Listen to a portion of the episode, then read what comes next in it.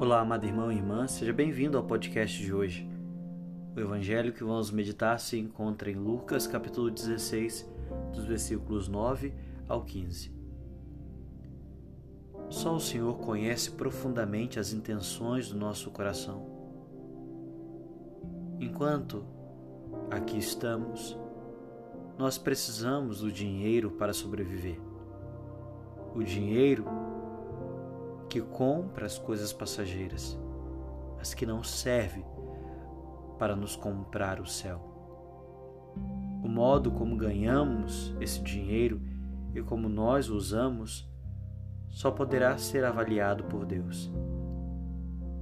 Ele que sonda os nossos corações e conhece a nossa verdade. No entanto, nós podemos conscientemente também fazer uma reflexão dos nossos sentimentos e intenções quando praticamos as nossas ações, tendo em vista o objetivo para o qual nós vivemos. Dependendo do modo como usamos o dinheiro, o dinheiro que ganhamos, ele poderá se converter em boas obras, as quais se transformarão em riquezas que nos esperarão no céu. Jesus fala em fidelidade no pouco e no muito. Ser fiel no pouco é ser leal a Deus com relação à sua providência na nossa vida. Empregar bem o dinheiro que Ele nos propicia ganhar. A chave da nossa felicidade aqui na Terra está na maneira como nos relacionamos uns com os outros, bem como na reciprocidade com que cultivamos o amor mandamento maior da lei de Deus.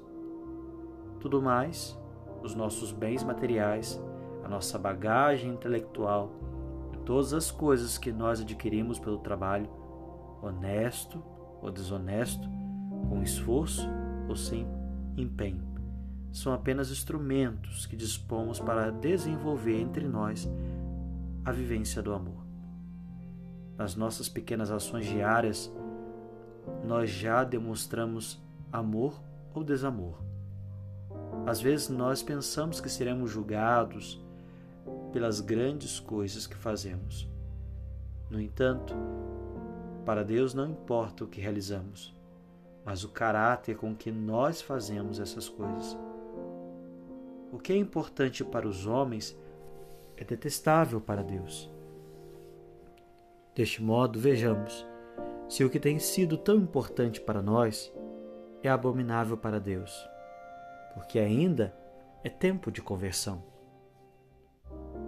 Você está usando o dinheiro que ganha com justiça ou você o tem usado somente para comprar as coisas do mundo?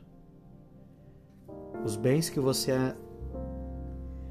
tem ajuntado estão lhe ajudando a adquirir um tesouro no céu? Em que você tem investido o seu dinheiro? Tem investido em coisas honestas ou desonestas? Você o tem esbanjado com coisas supérfluas? Você tem ajudado as pessoas que estão precisando porque passam necessidade? Meu amado, minha, amada, Deus te abençoe, que você tenha um excelente dia.